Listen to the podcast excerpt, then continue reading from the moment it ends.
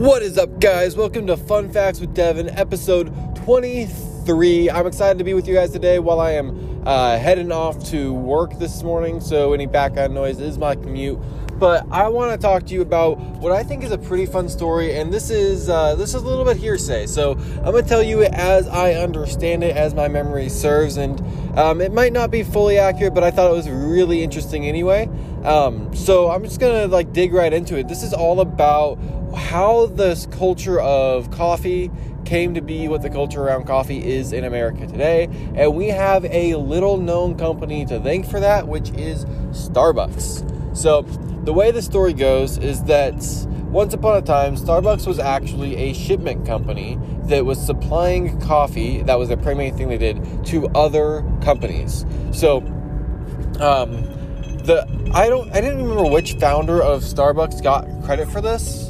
So uh, I'm just gonna say all three of them, and then uh, one of them is the one who the story is about, and I don't know which one. So the founders of Starbucks there's Gordon Bowker, there's uh, Jerry Baldwin, and then there's Zev Siegl.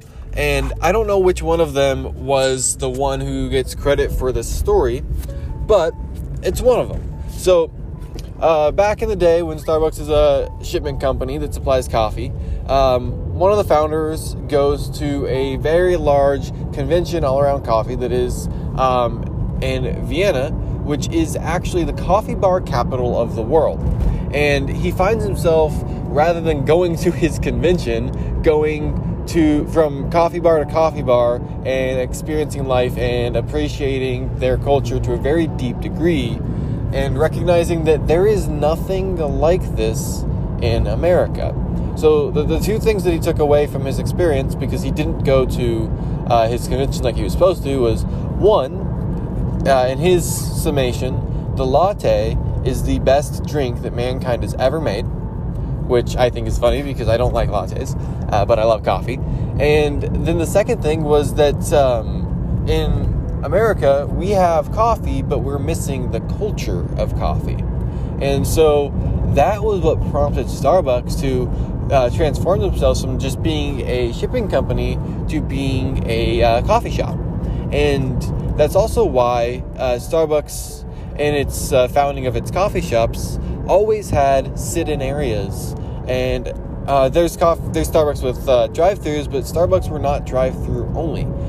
that might not be true today. I don't know if every Starbucks on the planet, I don't know how consistent that is, but I know that the initial intent was that you needed to go into a Starbucks so that you could experience their culture. And I know that's even different now because of uh, COVID and the times that we're in currently, but it is really fascinating to know that uh, we have Vienna to thank for Starbucks becoming a coffee shop, and then we have Starbucks to thank for our culture around coffee because they really did uh, revolutionize it in the States and they brought us into closer to what uh, Vienna coffee shops are like.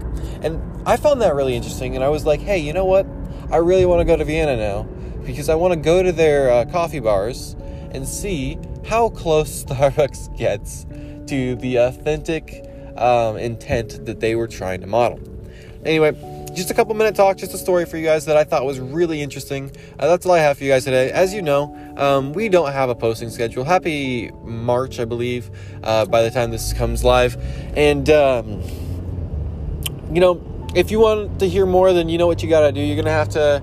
Gonna have to give us uh, good ratings. You're gonna have to give us uh, good reviews. Uh, if you leave voicemails, those always get played on air, uh, unless you specifically don't want it to. And you're gonna need to share this with people because uh, seeing that this podcast is being listened to and appreciated, well, that's what inspires me to keep doing it. So, if you want to hear more fun facts with Devin, if you want to hear fun facts with Devin more often, that's what you're going to have to do.